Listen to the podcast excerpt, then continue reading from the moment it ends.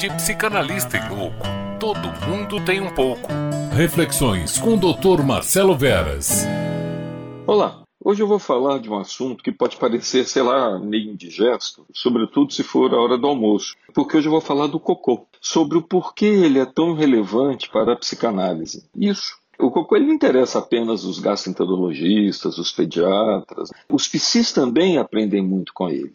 Desde pequeno, é importante compreender como o ser humano se apropria desse elemento que é o cocô. Podemos dizer que a constelação, inclusive, de sintomas, comportamentos derivados dessa relação, marcam aquilo que é chamado entre nós, inicialmente, de fase anal, ou seja, aquela fase da infância em que os adultos se preocupam em educar a criança para que ela possa finalmente abandonar as fraldas. Contudo, para falar dessa fase, eu vou ter que recuar um pouquinho. É preciso recuar e entender o primeiro momento da relação do bebê com o adulto. Tudo se passa no registro das trocas orais, porque pode parecer estranho, mas percebam, ninguém contou para aquele bebê quando ele nasce que aquele mamilo gigante que aparece de vez em quando em sua boca e que lhe proporciona uma série de sensações agradáveis, ninguém contou que aquilo é não ele. O que aprendemos com a psicanálise é que em um determinado momento cai então a ficha para o bebê. Ah, esse mamilo não é meu, ele é outra coisa.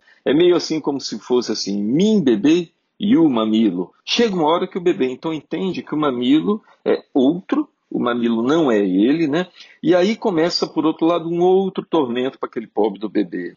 É que ele nunca sabe ao certo se aquele mamilo, de bônus até no futuro a gente sabe vai ter uma mãe que vai estar anexa ali, né? Aquele mamilo. O bebê não tem muita certeza se aquele, aquele mamilo vai aparecer ou não vai aparecer. O que ele pode fazer então é chorar, fica passivamente ali, dependente do bom ou do mau humor daquele peito que está ali na frente. Eu me lembro daquela música dos anos 60 do Jackson do Pandeiro, quem não chora não mama, né? Só sobra para ele a possibilidade de chorar e ver, sei lá, se com choro ele consegue sensibilizar a legítima proprietária daquele peito que é a mãe. E é curioso ver como muitos adultos trazem desde a infância essa característica. São meio choronas que, mesmo de barriga cheia, vivem em posição de pidões, de demandantes, né, pedindo alguma coisa. Ora, isso tudo foi aquilo que a gente poderia chamar de fase oral. Mas tudo isso muda um pouco no momento em que as preocupações que cercam as relações pais e filhos passam pela educação para retirar a fralda. Por quê? Porque aqui é o cocô que está no centro das atenções. Só que aqui as posições mudam um pouquinho.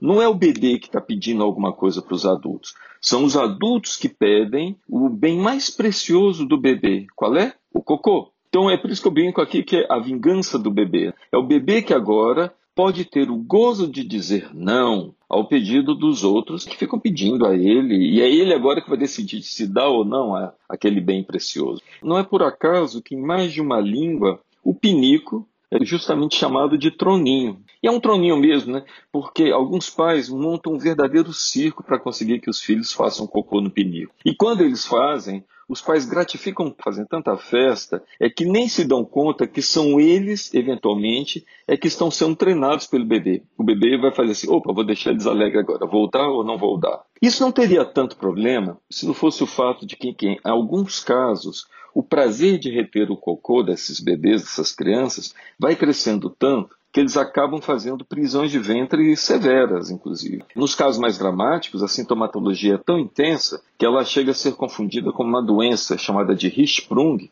que é o megacolon, que é uma doença infantil que muitas vezes exige um tratamento cirúrgico, inclusive, para vocês verem onde esse prazer de reter pode levar ainda uma criança. Mas o mais interessante são as considerações que faz Freud em um texto de 1908 chamado de Caráter e Erotismo Anal. Nele, Freud vai analisar e vai nos fazer perceber que algumas pessoas levam para a vida adulta essa intensa valorização de sua merda, né?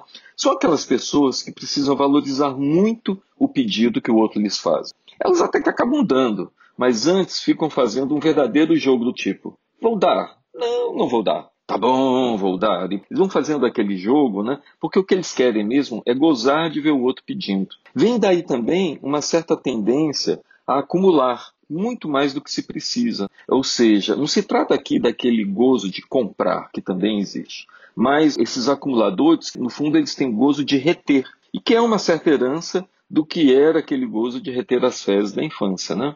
Ora, Por isso tudo eu aconselho aos pais que sejam um pouco mais suaves na busca de treinar seus filhos para que faça cocô como se fosse um relógio de ponto. Não tentem fazer isso, porque nunca se sabe quem educa quem nessa brincadeira. Até a próxima.